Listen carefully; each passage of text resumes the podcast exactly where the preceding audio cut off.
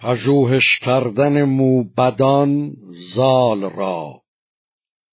نشستند بیدار دل بخردان همان زال با نامور موبدان. بپرسید مر زال را موبدی؟ از این تیز هوش راه بین بخردی. که از ده و دو تا سرو سهی که است شاداب با فرهی. از آن هر یکی برزده شاخ سی. نگردد کم و بیش بر پارسی. دگر موبدی گفت که سرفراز دو اسب گران مایه و تیز تاز. یکی زو به کردار دریای قار یکی چون بلور سپید آبدار برنجند و هر دو شتابنده اند. همان یک دگر را نیابنده اند. دیگر چنین گفت کان سی سوار کجا بگذرانند؟ بر شهریار یکی کم شود باز چون بشمرند. همان سی بود باز چون بنگرند. چهارم چنین گفت کان مرغزار که بینی پر از رنگ و بوی و نگار گیاهان زهر گونه ای تر و خشک که آید از او بوی کافور و مشک.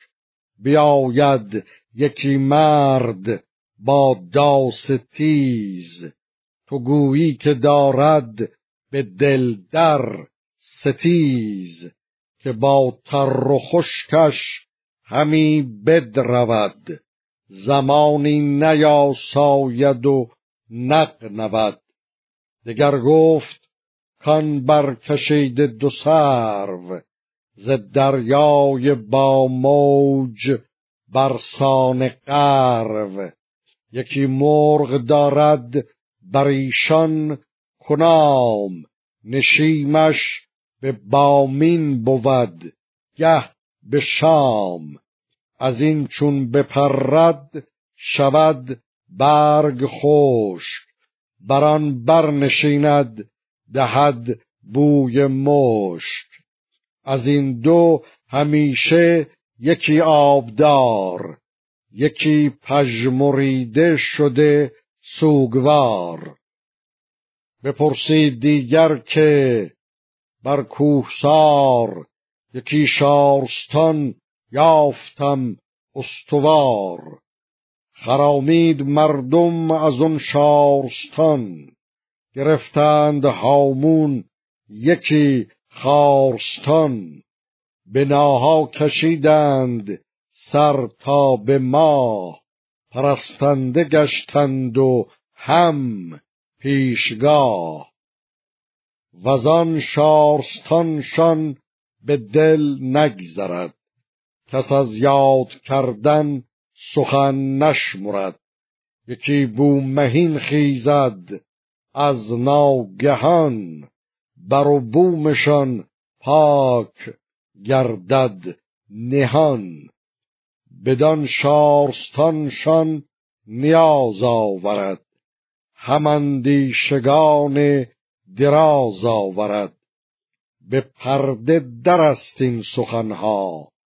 بجوی به پیش ردان آشکارا بگوی. گر این رازها آشکارا کنی ز خاک سیه مشک سارا کنی.